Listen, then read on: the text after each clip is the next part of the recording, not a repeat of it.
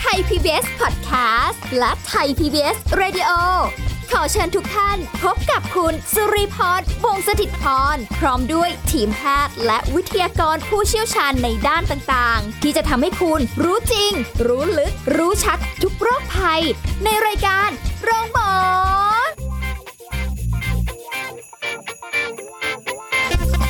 สวัสดีค่ะ คุณผู้ฟังคะมาแล้วค่ะ รายการโรงหมอค่ะ วันนี้เรามีสาระให้คุณผู้ฟังติดตามรับฟังกันเช่นเคยนะคะ ก็เรียกว่าเป็นอีกเรื่องหนึ่งที่อยากจะให้ช่วยช่วยๆกันฟังเยอะๆสำหรับในวันนี้นะคะ ก็สำคัญไม่แพ้กับเรื่องอื่นๆ ที่เรามาคุยกันเลย เดี๋ยวเราบอกค่อยบอกว่าวันนี้เราจะคุยอะไรกัน แต่เราจะคุยกับผู้ช่วยศาสตราจารย์ดรเกษรสัมภาวทอง อาจารย์ประจำคณะสาธารณสุขศาสตร์ผู้เชี่ยวชาญด้านการส่งเสริมสุขภาพ และป้องกันโรค มหาวิทยาลัยธรรมศาสตร์ค่ะสวัสดีค่ะพี่เกษรค่ะ สวัสดีค่ะค่ะวันนี้คุยกันหัวข้อนี้ไม่รู้ว่าจะแบบหนักหน่วงเกินไปหรือเปล่า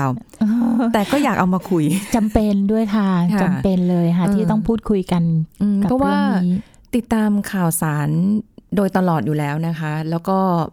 หลังๆมาเนี่ยเราจะเห็นนอกเหนือจากเรื่องของการทำร้ายกัน หรือว่าอุบัติเหตุที่เกิดขึ้นเยอะแยะมากมายแล้วเนี่ยยังมีเรื่องของความรุนแรงต่อผู้สูงอายุ ไม่ว่าจะเป็นคนในครอบครัวเอง หรือนอกครอบครัวที่กระทำต่อผู้สูงอายุ ก็เลยแบบเอาอย่างนี้ดีกว่า วันนี้พี่เกสรมาคุคุยยกันเรื่องนี้สักหหน่น่ออยยนะคะเกี่ยวกับยุติความรุนแรงต่อผู้สูงอายุที่คนในครอบครัวและสังคมเราจะช่วยกันได้ พี่เกสรคะบางทีเราแบบ จะเห็นว่าพอไม่ใช่เรื่องของเรา อืม อาจจะเป็นบ้านฝั่งตรงข้ามค่ะหรือข้างบ้าน เรื่องในครอบครัวเราไม่ควรไปเกี่ยวเออคิดอย่างนี้หรือของเปล่าเขาอะไรอย่างเงี้ยค่ะก็ไม่อยากจะเข้าไปยุ่งแต่ถามว่ารู้สึกเห็นใจรู้สึกสงสารรู้สึกอยากช่วยเหลือมาช่วยเหลือไหมหรือว่าสังคมไทยทุกคนเนี่ยมีความรู้สึกแบบเนี้ยค่ะเพียงแต่ว่า เออ อย่าเลยเนาะค่ะก็เรื่องของครอบครัวเขาก็เราก็ไม่รู้จะไปช่วยยังไงเดี๋ยวเราจะเดือดร้อนหรือเปล่าบางคนเออก็คิดแบบแบบนั้นนะคะเออแต่ว่าคิดแบบนั้นไม่ได้ซะแล้วนะคะ ในยุคนี้ เพราะอย่างที่เราคุยกันมาตลอดเลยนะคะ ว่าตอนนี้เป็นสังคมผู้สูงวัย ผู้สูงอายุมีเยอะมากขึ้นน่ะค่ะแล้วถ้าความรุนแรงเกิดขึ้นมาก ๆ เนี่ย มันก็คงไม่ได้มีผลกระทบ แต่เฉพาะผู้สูงอายุค่ะแต่สภาพสังคมคนวัยอื่น ๆ เด็กเล็กที่มองเห็น ก็จะกลายเป็นการเรียนรู้เรื่องความรุนแรงค่ะซึมซับความรุนแรงกลายเป็นสภาพสังคมที่อยู่กับความรุนแรงไปเลยอะค่ะค่ะซึ่งนี้มันจะเกิดผลกระทบระดับกว้างทีเดียวโอ้อันนี้น่าเห็นใจเพราะว่าบางทีแม้กระทั่งจริง ๆ เป้าหมายเนี่ยยิ่งยิ่งเป็นผู้สูงอายุเนาะความอ่อนแอกว่า การจะค่ะสู้ดิ้นรนหรืออะไรอย่างเงี้ยมันอาจจะไม่เท่ากับคนอื่นๆวัยใช่ค่ะอื่น ๆ ก็เลยกลายเป็นเป้าที่อาจจะแบบถูกทำร้ายได้ง่ายได้ง่ายขึ้นอืมค่ะไม่ว่าจะเป็นกายเป็นเป็นใจหรืออะไรก็แล้วแต่ค่ะเดี๋ยวขอยกตัวอย่างเป็นลักษณะแบบว่า เกี่ยวกับเรื่องของภัยสังคมที่เกิดขึ้นอาชญากรรม ที่เกิดกับผู้สูงอายุ เช่น ลักวิ่งชิงปล้นอะไรแบบเนี้ยค่ะพี่กระสอนก็เป็นเป็นเป้าหมายเลยอะค่ะ คือเขาบอกว่าเอ่อ คนทุกวัยอะอาจจะมีได้รับการกระทำการรุนแรงได้ทุกเพศทุกวัยค่ะวัยเด็กก็จะเกิดขึ้นมากเหมือนกันเพราะถือว่าเป็นกลุ่มที่ดูแลตัวเองไม่ได้ช่วยตัวเองไม่ได้เปราะบาง ผู้สูงอายุก็เช่นเดียวกันเลยนะคะค่ะแต่เด็กเนี่ยบางทีถ้ามองดูแล้วอาจจะมีองค์กร มีหน่วยงานต่างๆ หรือว่ามีผู้คนเข้ามาสนใจค่อนข้างเยอะกว่า ผู้สูงอายุอืมนะคะเพราะฉะนั้นความรุนแรงที่เกิดขึ้นไม่ได้แตกต่างกันมาก ในเรื่องของอาจำนวนอ่าอัตราการเกิดอะไรเงี้ยแต่การที่สังคมจะรับรู้รับเห็นนะอาจจะต่างกันค่ะเพราะในผู้สูงอายุบางทีท่านก็อยู่ที่บ้าน แล้วความรุนแรงที่เกิดขึ้นมากเลยก็คือความรุนแรงในบ้านค่ะแล้วก็ความรุนแรงที่เกิดขึ้นจากบุคคลภายนอกอืมที่เข้ามากระทำค่ะจริงๆแล้วเขาบอกว่าถ้าพูดถึงความรุนแรงที่ใช้ เกี่ยวกับกฎหมายของความรุนแรงในครอบครัวที่มีอยู่เนี่ยเฉพาะบุคคลในครอบครัว บุคคลที่มีความรับผิดชอบต่อผู้สูงอายุ บุคคลใกล้ชิด แต่ถ้าเป็นบุคคลภายนอกมันเป็นเรื่องของคดีอาญาที่มากระทำค่ะแต่เอาละเรามองที่ลักษณะของการกระทำความรุนแรงก็แล้วกันทำไมผู้สูงอายุถึงมักจะตกเป็นเหยื่อเออ ความความเปราะบางเปราะบางนะคะ บางทีก็เป็นเรื่องของการที่รู้ไม่เท่าทันค่ะความคิดความอ่านการตัดสินใจอาจจะล่าช้า ไม่ได้ทันข้อมูลข่าวสารภายนอก ก็ตกเป็นเหยื่อได้ง่ายค่ะนะคะ แล้วการกระทำความรุนแรงต่อผู้สูงอายุเนี่ยคือพี่ก็ลองถามนักศึกษาในระดับปริญญาโทที่เรียนหัวข้อนี้นะคะ ว่าพอพูดถึงความรุนแรงในผู้สูงอายุเนี่ยคิดถึงเรื่องอะไรบ้างค่ะเขาก็จะคิดแค่ว่ามีการกระทำต่อร่างกายด้วยกำลัง เช่น ทุบตีตบ เตะทอยท้องอะไรก็ทั้งหลายแรงที่เกิดให้เกิดบาดเจ็บเจ็บปวดค่ะแต่มักจะหลงลืมไปว่าการกระทำความรุนแรงด้วยวาจา ต่อผู้สูงอายุมอยู่ในข่ายของการกระทำความรุนแรงด้วยเออแล้วโอ้วาจานี้เยอะนะคะเชื่อดูเฉือนหมิน ดูแคลนต่างค่ะๆแล้วแม้กระทั่งการกระทำความรุนแรงในลักษณะที่ไม่กระทำ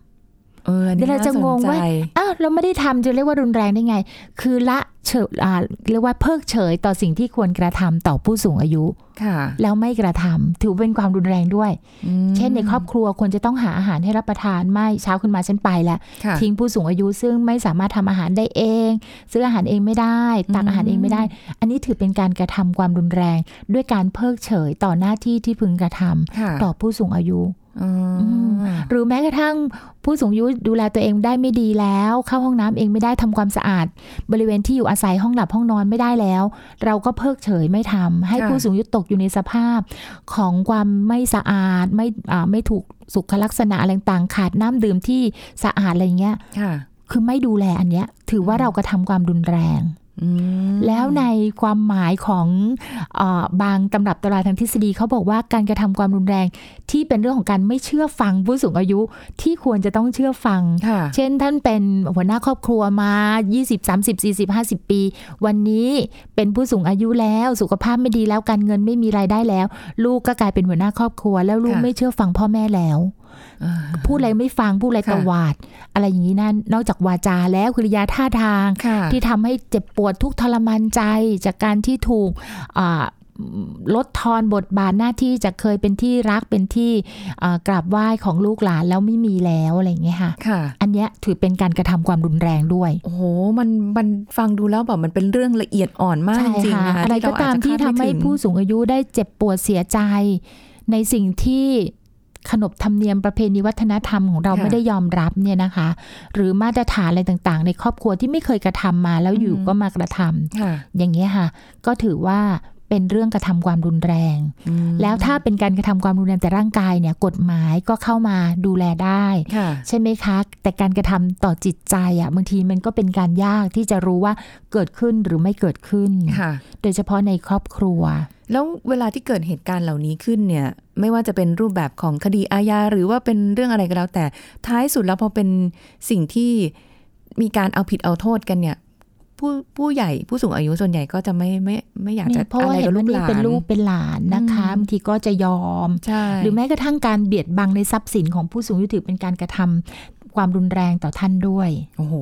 ค่ะ การเบียดบังยักยอกเอา เนื่องมาจากลูกหลาน บางทีก็หลอกลวงอะไรต่างๆให้เซ็นนู่นเซ็นนี่แล้วก็ยักยอกเอาเงินไปอะไรโอ้เงี้ย มันก็มีหลายก็กรณีด้วยนะเต่อทรัพย์สินของท่านต่อค่ะร่างกายของท่านต่อจิตใจของท่าน หรือแม้กระทั่ง การกระทำความรุนแรงทางเพศ ต่อผู้สูงอายุก็ยังมีนะคะ อันใช่นี้ใช่ไม่ใช่หน่าเชื่อเลยจไม่น่าริงเชื่อ เพราะฉะนั้นมันเรื่องเรื่องราวมันเยอะ ทีนี้เลยพี่อยากจะพูดนิดนึงว่าแล้วปัจจัยอะไรที่มีส่วนเสริมหรือว่าช่วยทำไม่ใช่ช่วยนะเป็นสิ่งที่มีแนวโน้มจะเกิดความรุนแรงๆมเขาบอกหนึ่งครอบครัวที่ยากจนอ๋อเหรอ มีแนวโน้มที่จะใช้ความรุนแรงกับผู้สูงอายุที่อยู่ในครอบครัวเนี่ยมากกว่าค่ะนะคะ ประการที่สองคือครอบครัวที่มีความตึงเครียดหรือมีปัญหาด้านสุขภาพจิตและมีปัญหาสัมพันธภาพในครอบครัวอยู่แล้วอืมอันนี้ดูเป็นก็ไปได้มีแนวโน้มที่จะใช้ความรุนแรงมากขึ้นค่ะนอกจากนี้ผู้สูงอายุที่เป็นเพศหญิง ที่อาจจะตลอดชีวิตไม่ได้เป็นผู้ที่หารายได้เข้าครอบครัว ไม่มีอำนาจอะไรต่างๆ แต่อายุยืนเนาะค่ะบางทีก็อยู่อยู่นาน อันเนี้ยค่ะ ก็มีแนวโน้มที่จะถูกกระทำความรุนแรงมากกว่าผู้สูงอายุเพศชาย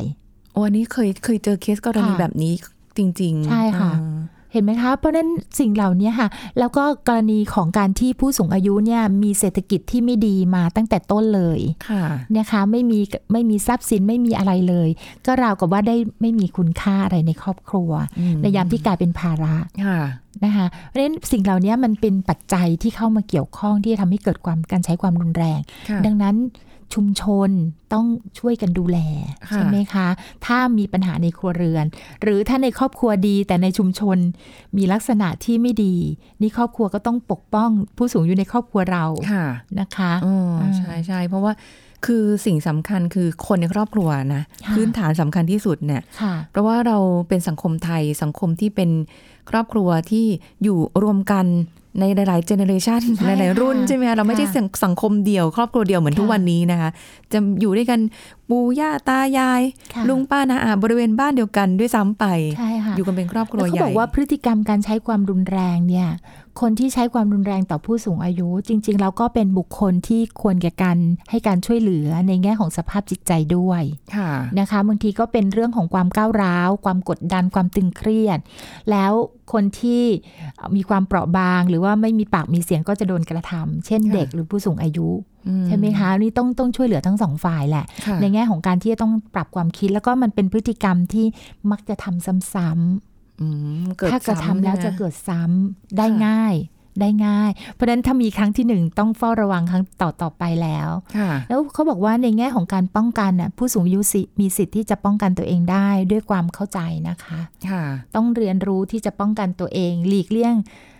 ให้ตัวเองพ้นไปจากจุดที่มันจะเกิดความรุนแรงอืมอืมคืออันนี้ก็เข้าเข้าใจว่าเราควรจะหลีกเลี่ยงนะสำหรับผู้สูงอายุ แต่ว่าบางคนก็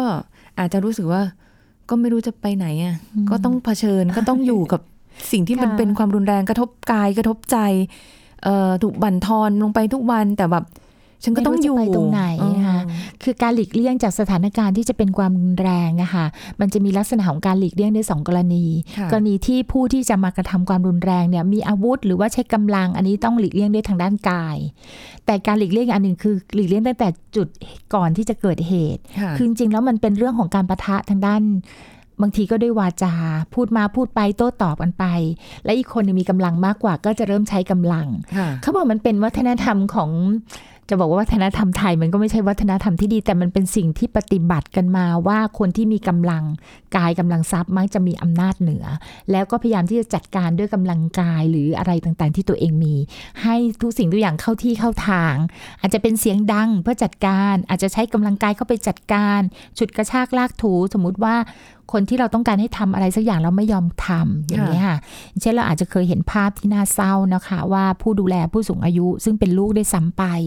เอาอาหารยัดใส่ปากทำไมไม่ยอมกินอะไรอย่างเงี้ยค่ะ คือเป็นการใช้กำลังเพื่อบีบบังคับให้ทำในสิ่งที่เขาอยากให้ทำค่ะจริงๆ ข้างในเขาอยากให้แม่เขากินข้าว แต่ไม่ยอมกิน อย่างเงี้ยค่ะ ก็กำลังบังคับค่ะใช่ไหมคะ อยากให้ไปอาบน้ำไม่ยอมไปอาบก็กระชากไป อันเนี้ยเป็นเป็นธรรมชาติ ที่ไม่ถูกต้องอะนะคะที่ไม่ดีงาม แต่มันเป็นความคุ้นเคยของการใช้กำลังที่จะจัดการสิ่งอยู่ข้างหน้าให้ได้อย่างใจตัวเองค่ะค่ะอ๋อนึกภาพออกแล้ว เพราะว่าบางทีก็ไม่รู้ว่าจะทำยังไง คือเหมือนกับว่าอ๋อเราอาจจะไม่ได้เข้าใจความเป็นผู้สูงอายุในวัยนี้ว่าอะมันก็จะมีความดื้ออยู่บ้างค่ะกลับไปเป็นเด็กบ้างหรือแบบอะไรอย่างนี้ มันไม่ไม่ได้สามารถทำได้อย่าง พอบอกปุ๊บให้ไปทำเลยคงไม่ใช่ไม่ใช่ไม่ใช่ก็เลยค่ะต้องใช้ความเอ่อ รุนแรงหน่อย เพื่อที่จะอะค่ะแล้วก็อย่างเงี้ยมันเลยต้องใช้วิธีแบบคือถ้าเป็นเด็กเนี้เนี่ยยบางทีซ้ำๆอ้าวไม่ยอมไปเราอุ้มไปเลยค่ะแต่พอเป็นผู้สูงอายุไม่ยอมไปเราไปไม่ได้ก็กระชากภาพมันก็ใช่ไหเปลี่ยนไปเลยภาพมันเปลี่ยนค่ะอืมอีกอันหนึ่งก็คือการที่สมาชิกในครอบครัวอาจจะมีปัญหาสุขภาพจิตหรือมีปัญหาเรื่องยาเสพติด อันเนี้ยจะกระทำความรุนแรงสูงมากค่ะกับ คนที่อยู่ใกล้ชิด โดยเฉพาะผู้สูงอายุ ซึ่งอย่างที่บอกไม่รู้จะหลบเลี่ยงหนีไปไหนค่ะนะยังไงก็ต้องอยู่ที่นี่ อันเนี้ยไม่ว่าจะจัดการตัวเองยังไงก็ต้องพึ่งองค์กรภายนอกเข้ามาช่วยแล้ว โอ้โห อย่างเงี้ยต้องฝากไว้สำหรับใครที่อยู่ข้างบ้าน อยู่ใกล้ๆถ้าแบบมีความรุนแรงในเชิงแบบนี้เนี่ย บอกเจ้าหน้าที่เหอะ จะตำรวจจะหน่วยงานไหนอะไรที่เกี่ยวข้องบอกเถอะ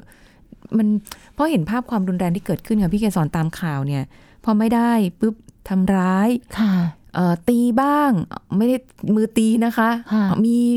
ไม้มีมีอาวุธอาวุธมีอะไรต่างเออๆแล้วก็บางบาดเจ็บถึงขั้นเสียชีวิตใช่ก็มีอยู่ใช่เยอะ แล้วก็ไม่ใช่เป็นปู่ย่าตายายที่ที่เอ่อ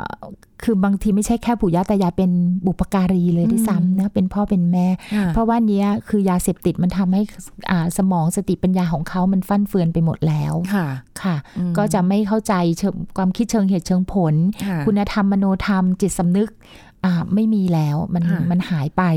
นะคะอืมอันนี้ก็มีการกระทำรุนแรง แต่คนที่จิตสำนึกยังดีอะไรต่างๆ แต่กระทำความรุนแรงอันเนื่องมาจากเป็นคนที่คุ้นเคยกับการใช้กำลังบีบบังคับคน พอไม่ได้หนังใจก็ทำพอทำครั้งหนึ่งแล้ว อย่างที่บอกว่ามันเป็นพฤติกรรมซ้ำค่ะๆก็จะทำมากขึ้น บางทีเคยเจอแบบนี้ค่ะพี่แกสอนคะแบบด้วยความที่อายุมากๆแล้วหูอาจจะไม่ค่อยดีค่ะก็ลูกหลานอาจจะต้องแบบว่าเสียงดังหน่อยเสียงดังเราไปเจอปุ๊บเราบอกอันนี้คือไม่ได้ ตะคอกใส่ใช่ไหม อันนี้คือคุยธรรมดาคุยใช่ธรไหรมมดาแล้วก็ยังเสียงดัง เรายังต้องแบบเรายังต้องถามเลยว่าเอออะไรอย่างเงี้ยเพราะเรารู้สึกแบบมันผิดปกติ แต่พออะรับรู้ว่าอ๋อเป็นเพราะว่าไม่ค่อยได้ยินก็เลยต้องอ่าเสียงดังหน่อย ต้องอะไรมันเลยดูเหมือนใช้ความรุนแรงอ๋อใช่ก็เลยแบบอ๋อมันก็เป็นค่ะแล้วแต่เคสกรณีนะ แต่บางบางทีเคยเจอที่แบบว่า โอ้โห พูดจาแบบ เชื่อดเฉือนกระทบกระเทียบเปรียบเปรยเลยใช่ไหมคะ ใช่ใช่อืมค่ะเราบอกว่าทำให้อีกฝ่ายดูไร้ค่าต่ำต้อยราวกับว่าเป็นเป็นคนที่ไม่มีความคิดความอ่านไม่มีอะไรแล้วในครอบครัว ถึงแม้ว่าท่านจะเฉยๆไม่ไม่ได้ตอบโต้อะไร แต่รู้ว่าในใจท่านก็เศต้องร้าเจ็บปวดแล้วนะคะใช่อ่าอืมอ่าเพราะฉะนั้นก็ คือความรุนแรงมันเกิดขึ้นในในในสังคมเราเนี่ยมันมันเยอะแล้วก็ผู้สูงอายุเยอะมากที่ไม่มีทางต่อสู้ไม่มีอะไร ปัญหามันเกิดตามมาเยอะแยะมากมายนะคะใช่ค่ะอ่าแต่ทีนี้เดี๋ยวช่วงหน้าเรามาคุยกันต่อนะ ในประเด็นอื่นแล้วๆจะด้วยช่วยกันยังไงอ่าจะใช่แก้ไขยังไงจะทำอะไรได้บ้างนะคะได้ค่ะ พักกันสักครู่แล้วกลับมาฟังกันต่อค่ะ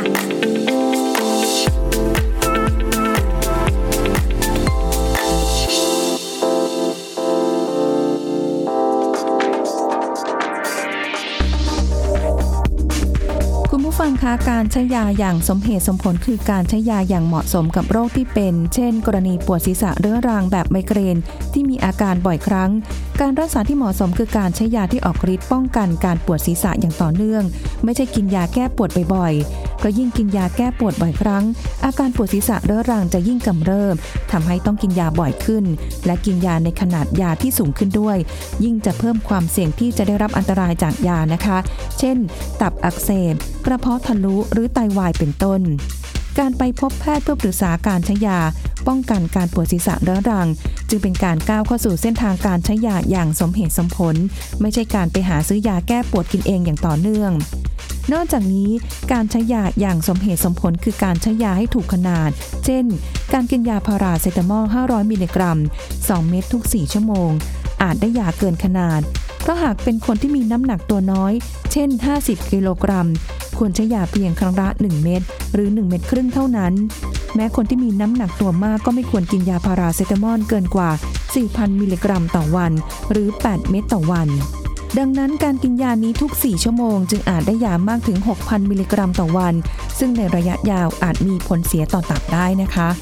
ขอขอบคุณข้อมูลจากผู้ช่วยศาสตราจารย์นายแพทย์พิสนจงตระกูล จากภาควิชาเภสัชวิทยาคณะแพทยศาสตร์จุฬาลงกรณ์มหาวิทยาลัย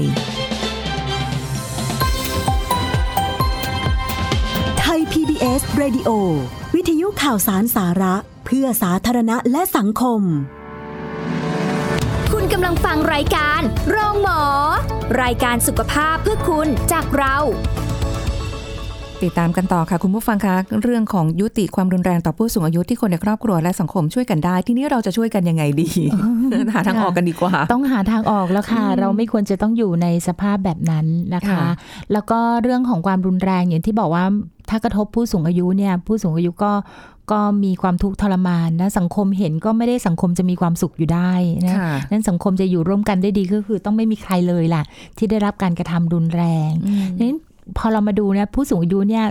ที่เราเคยพูดว่าผู้สูงอายุมี 3 กลุ่มใหญ่ค่ะๆคือกลุ่มที่ป่วยติดเตียง หรือว่ามีความพิการอะไรก็แล้ว แต่กลุ่มนี้เนี่ยความรุนแรงบางทีเป็นเรื่องของผู้ดูแลที่อยู่กับความตึงเครียด เราก็ต้องการให้ช่วยช่วยเหลือผู้ดูแลนะคะค่ะให้ผ่อนคลายความตึงเครียดนะคะอืมกลุ่มที่สองนี่ก็ติดบ้านคืออยู่บ้านแหละนะคะทำนู่นทำนี่ได้บ้าง แต่ว่าอาจจะออกไปไหนไม่ได้ กลุ่มนี้ก็มักจะมีการกระทำความรุนแรงจากบุคคลในครอบครัวเหมือนกันค่ะหรือคนภายนอกที่เข้ามาหลอกลวงอ๋อเข้ามาอะไรต่างๆนะคะเพราะท่านอยู่ที่บ้านกับกลุ่มที่ออกไปสังคมข้างนอก คือกลุ่มที่อาจจะแข็งแรงดีค่ะกลุ่มนี้ก็อาจจะยังมีเรี่ยวมีแรง ยังมีความอ่าเข้าใจสังคมข้างนอก กลุ่มนี้พอที่จะดูแลตัวเองได้อืมดีกว่า แต่ก็ต้องระมัดระวังดูแลความปลอดภัย ไม่ไปอยู่ในที่ที่อาจจะถูกกระทำได้เหมือนกันค่ะนะคะอืมเน้นสำคัญมากก็คือสองกลุ่มแรกนะคะ ที่มักจะเป็นเหยื่อละค่ะที่จะถูกกระทำความรุนแรง คือหลายต่อหลายครั้งที่ ลูกหลานไม่ได้อยู่ด้วยอืมอยู่กับคนดูแลค่ะหรือว่าแบบบางทีอยู่บ้านด้วยตัวเองค่ะบางทีเกิดอะไรขึ้นเรากว่าจะมารู้อะค่ะค่ะมันก็แบบ อาจจะค่ะช้าไปค่ะอะไรเงี้ย ความค่ะเสียหายมันเกิดขึ้นแล้วค่ะเพราะฉะนั้นเขาก็เลยบอกว่าอาจจะมองอยู่สัก 3 4 ปัจจัยก็ได้ค่ะ 3 4 องค์ประกอบที่ค่ะจะช่วย ป้องกันความรุนแรงที่จะเกิดขึ้น ถ้ากรณีที่เป็นผู้สูงอายุที่ป่วยติดเตียงดูแลช่วยตัวเองไม่ได้นะคะค่ะแล้วมีผู้ดูแล แล้วผู้ดูแลเป็นผู้ดูแลที่จ้างเข้ามา หรือสมาชิกในครอบครัวคนใดคนหนึ่ง เสียสละดูแลค่ะนะคะ อยู่เนี่ยนะคะ ก็ต้องมีการจัดการที่จะไม่ให้เกิดอ่า ความรุนแรง อันเนื่องมาจากความตึงเครียดค่ะหรืออันเนื่องมาจากนิสัยส่วนตัวที่พอไม่มีใครเห็นก็การกระทำรุนแรงเนี่ยค่ะอืมเขาบอกว่าเดี๋ยวนี้เทคโนโลยีก็ช่วยอาจจะมีติดกล้องดูแลค่ะถ้าเราเป็นคนจ้างคนเข้ามาดูแลผู้สูงอายุอ่าควรจะมีมอนิเตอร์ไว้ค่ะ นะป้องกันเขาใจะว่าอ๋อมีคนดูอยู่นะค่ะเพราะฉะนั้นพฤติกรรมอะไรที่ control ได้เขาจะ control ค่ะเขาจะควบคุมตัวเองอืมนี่ก็เป็นการลดอัตราการเกิด เหมือนกับว่ามีใครสักคนดูเราอยู่ ก็จะไม่ทำสิ่งนั้นค่ะนะคะ แต่ถ้าเป็นสมาชิกในครอบครัวดูแลผู้สูงอายุเอง ผู้ดูแลต้องมีความไวต่อความรู้สึกตัวเอง เชื่อว่าทุกคนไม่มีใครอยากทำสิ่งที่รุนแรงนะค่ะทำไปแล้วก็อาจจะรู้สึกผิด รู้สึกเสียใจนะคะ ต้องมีความไวต่อความรู้สึกตัวเองว่า ฉันกำลังเครียดแล้วนะฉันกำลังจะทำบางสิ่งบางอย่าง หรืออ่าถ้าทำไปนิดหนึ่งแล้วต้องหยุดแล้วเลี่ยงอ่าออกไปค่ะต้องออกไปจากสถานการณ์นั้นค่ะเพื่อที่จะไม่ก้าวเข้าไปสู่ความรุนแรงที่เป็นเรื่องของใช้อารมณ์อ่ามันเป็นจุดที่อารมณ์พุ่งพล่านแล้วค่ะหยุดตัวเองไม่ได้ ต้องถอยออกไปอืมเบรกตัวเองนะคะ แล้วผู้สูงอายุ ด้วยเช่นกัน ถ้าเป็นผู้สูงอายุที่หลงลืมแล้วป่วยติดเตียงแล้วท่านไม่รู้เรื่องอะไรท่านคงไม่มีมีอาการมาท้าทายยั่วยวนอะไรนะค่ะแต่ผู้สูงอายุบางท่านที่ท่านก็ยังมีการใช้วาจาอ่าท้าทายอ่าอะไรต่างๆ อันนี้ ผู้สูงอายุเองก็ต้องเข้าใจว่ากำลังชักนำไปสู่ความรุนแรงที่มากขึ้นค่ะ ก็คือต้องเรียนรู้ทั้งสองฝ่าย ที่จะไม่ยั่วยั่วยุซึ่งกันและกันค่ะ ต้องแยกกันไปเพราะว่าต้องแยกกันไปค่ะอยู่คนละหน้าบ้านหลังบ้านเลยก็ว่าไปถ้ามันเริ่มอืมเพราะว่าพอเข้าไปถึงจุดที่มันมีอารมณ์ของความรุนแรงปะทะกันแล้วเนี่ยค่ะผู้สูงอายุจะเป็นผู้ที่บาดเจ็บเสียหายเสียใจ เพราะว่าด้วยกำลังด้วยความอ่อนแออะไรเนี่ยไม่มีทางชนะหรอกค่ะค่ะและจริงๆถึงชนะก็ไม่ดีนะคะ มันก็กลายเป็นสร้างบรรยากาศของความรุนแรงก้าวร้าวค่ะในครอบครัวอืมันต้องต้องเริ่มรู้ว่า แบบเนี้ยเดี๋ยวมันจะเกิดอะไรขึ้นถ้าไม่หยุดค่ะแล้วตระหนักรู้ว่าสิ่งที่จะเกิดขึ้นคืออันตรายค่ะ แล้วหยุดอ่าแล้วแยกค่ะนะคะอ่า แต่ว่าอ่าลูกหลานคนหนุ่มสาว หรือคนดูแลควรจะต้องตระหนักรู้ว่าอีกท่านหนึ่งถ้าจะเป็นว่าจาอะไรเงี้ยเรามีความรักเราให้อภัยเรา เรารู้ว่าท่านก็เป็นอย่างนี้ท่านท่านก็สูงอายุแล้วจะอยู่กับเราสักเท่าไหร่ก็ไม่รู้เนี่ยอืมเอาดึงเอาความรู้สึกแบบเนี้ยกลับมาแล้วยอมถอยออกไปซะก่อนค่ะนะคะ อันนี้ในครอบครัวนะค่ะแต่ถ้าเป็นคนอื่นผู้ดูแลเนี่ยบางทีไอ้สิ่งแบบนี้มันดึงขึ้นไม่ได้ เพราะว่าเอานี่ก็ไม่ใช่พ่อแม่ฉันนะฉันเขาจ้างฉันมาดูแลค่ะแล้วก็ฝากให้ฉันดูแลอะไรอย่างเงี้ยนะคะค่ะนั้นต้องมี ตัวควบคุมช่วยดูอืมนะคะค่ะก็เป็นเป็นจุดหนึ่งที่จริง ๆ ก็มีความหลีกเลี่ยงได้อยู่บ้างหลีกเลี่ยงได้พอได้ค่ะค่ะเพ ราะฉะนั้นบางทีเราอ่าอย่างที่บอกว่าเมื่อเราเคยคุยกันมาครั้งก่อนๆนะว่าสุขสว่างนะคะ ว่าถ้ามีสติปัญญาเข้าใจเชิงเหตุเชิงผล เราจะรู้ว่าอันเนี้ยการจะกำลังจะนำไปสู่ความรุนแรงที่จะเกิดขึ้นกับเรา เราต้องไม่เสี่ยงอืมผู้สูงอายุเองต้องได้รับการพูดคุยให้เข้าใจค่ะถ้ากรณีที่ถูกกระทำความรุนแรงมาแล้ว ว่าเหตุใดถึงจะ เกิดเหตุการณ์นั้น เช่นบอกว่าเวลาเราพูดพร่ำบนเยอะๆ บางทีลูกกลับมาก็กำลังเครียดอยู่เรื่องงานเรื่องเศรษฐกิจอะไรก็แล้ว แต่เราก็บ่นเยอะๆเนี่ยค่ะ ก็จะนำไปสู่ความรุนแรง ถูกโต้ตอบด้วยวาจาถูกอะไรอย่างเงี้ยค่ะค่ะเราก็ผู้สูงอายุต้องเข้าใจแล้วก็ต้องไม่มีพฤติกรรมหรือลดสิ่งเหล่านั้นลงด้วยค่ะเรียกว่ามีต้องใช้ปัญญาในการแก้ไขด้วยเหมือนกัน คือเหมือนกับว่าต้องเริ่มที่ตัวเรา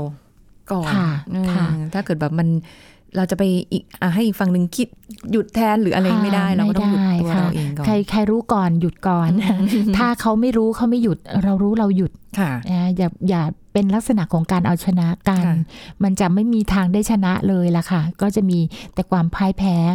อีกประการหนึ่งถ้านอกบ้านในสังคมในชุมชนค่ะชุมชนชนบทอาจจะง่ายในการที่จะเข้ามาช่วยดูแล เพราะว่ามันมีความใกล้ชิด มีความเป็นเพื่อนบ้านเข้านอกออกในกันได้ค่ะถ้ามีความรุนแรงอะไรเนี้ยต้องเปลี่ยนทัศนคติสังคมว่าให้ช่วยกันดูแล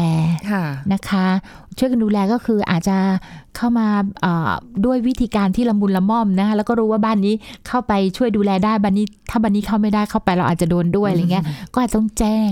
ทางการค่ะใช่ไหมคะ ชุมชนเขาก็มีกำนันผู้ใหญ่บ้านหรือว่าเทศบาลอบตอะไรต่างๆที่เขาก็ดูแลได้ หรือเจ้าหน้าที่สาธารณสุขอสมก็ได้นะคะค่ะอันเนี้ยชุมชนชนบทนะดูเหมือนกับว่าสอดส่องกันได้ง่ายอืมแต่ถ้าเป็นชุมชนเมืองมันมีสภาพการอยู่แบบบ้านใครบ้านคนนั้นอยู่แล้ว อันเนี้ยจะยากค่ะอันนี้อาจจะต้องใช้โทรศัพท์เข้าไปแจ้งว่า เราได้ยินว่าบ้านข้างๆมีเสียงดัง มีผู้สูงอายุตะโกน มีญาติอ่ามีลูกหลานตะโกน เรากลัวว่าผู้สูงอายุจะได้รับบาดเจ็บโทรศัพท์ไปแจ้งที่ศูนย์เขามีฮอตไลน์ค่ะนะคะ โทรไปแจ้งที่สถานีตำรวจก็ยังได้เลยนะคะอืมอันนี้ถือว่าเราเป็นผู้ที่มีความหวังดีอะนะคะ ให้เข้ามาช่วยดูหน่อย เราอาจจะไม่ได้พีผามไปเคาะประตูเข้าไป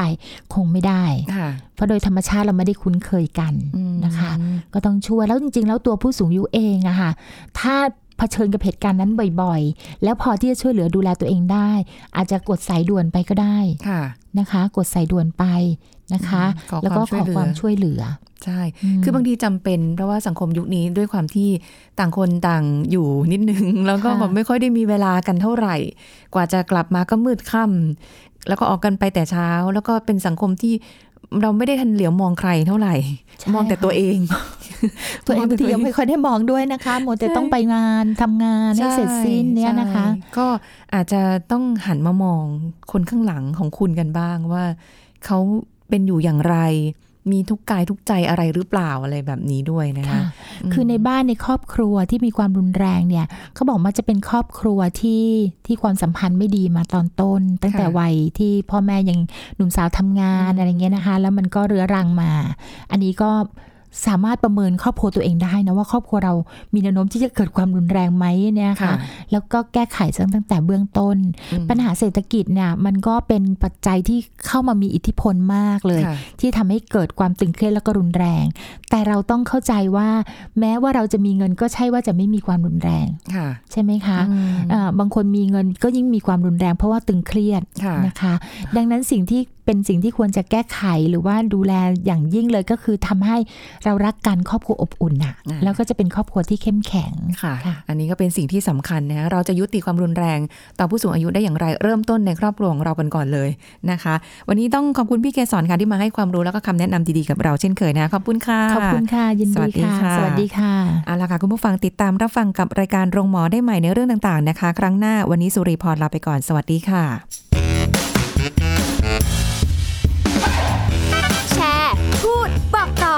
กับรายการโรงหมอได้ทุกช่องทางออนไลน์ เว็บไซต์ www.thaipbspodcast.com แอปพลิเคชัน Thai PBS Podcast Facebook Twitter Instagram Thai PBS Podcast และฟังได้มากขึ้นกับพอดแคสต์โรงหมอ